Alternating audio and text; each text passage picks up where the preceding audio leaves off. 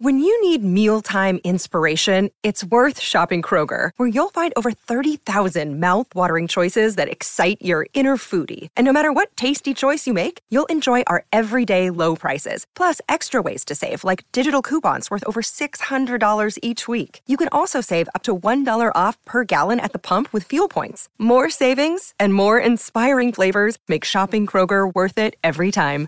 Kroger, fresh for everyone. Fuel restrictions apply.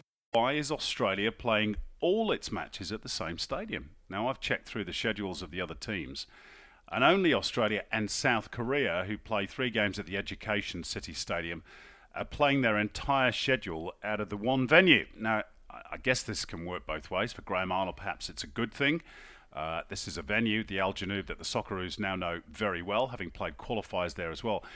But I guess for the fans, he can't help thinking that something's missing. You you want to see something a bit different, don't you, when you go to a World Cup? Yes, Simon. I mean that's part of the allure of, of coming here, coming Yeah. all this way to, to watch your, your country play, but also to, to have a look around the place. I mean we're you know less than half a kilometre from Lusail Stadium, which I'd love to be able to go into and have a good look at. You know you can go to other games and things there, yeah, fine, but it would be great to see your home country play um, around the different the stadiums that are available in the city. But um, I asked a question uh, of one of our officials, and um, basically that was the way the draw came out. Right. So it wasn't. Um, there's no conspiracy there. That, uh, but like you said, it's um, probably comfortable for the Aussies to play the three games in the one venue, given that we have spent time there before, um, rather than going to newer places and you have to do a recce to work out, you know, how to get in and out of the place and, and where to put everything and how to, all that sort of stuff. So, um, you know, it's just one of those strange anomalies.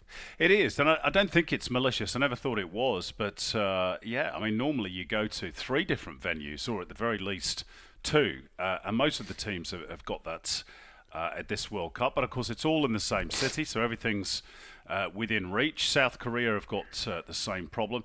Uh, the other thing that we remarked upon yesterday, Kossie, when we were at the stadium, that uh, the Tunisians, and, and let's be fair, they had a lot more supporters there than Australia, which we expected to be the case. They got 30,000 expats living in Doha.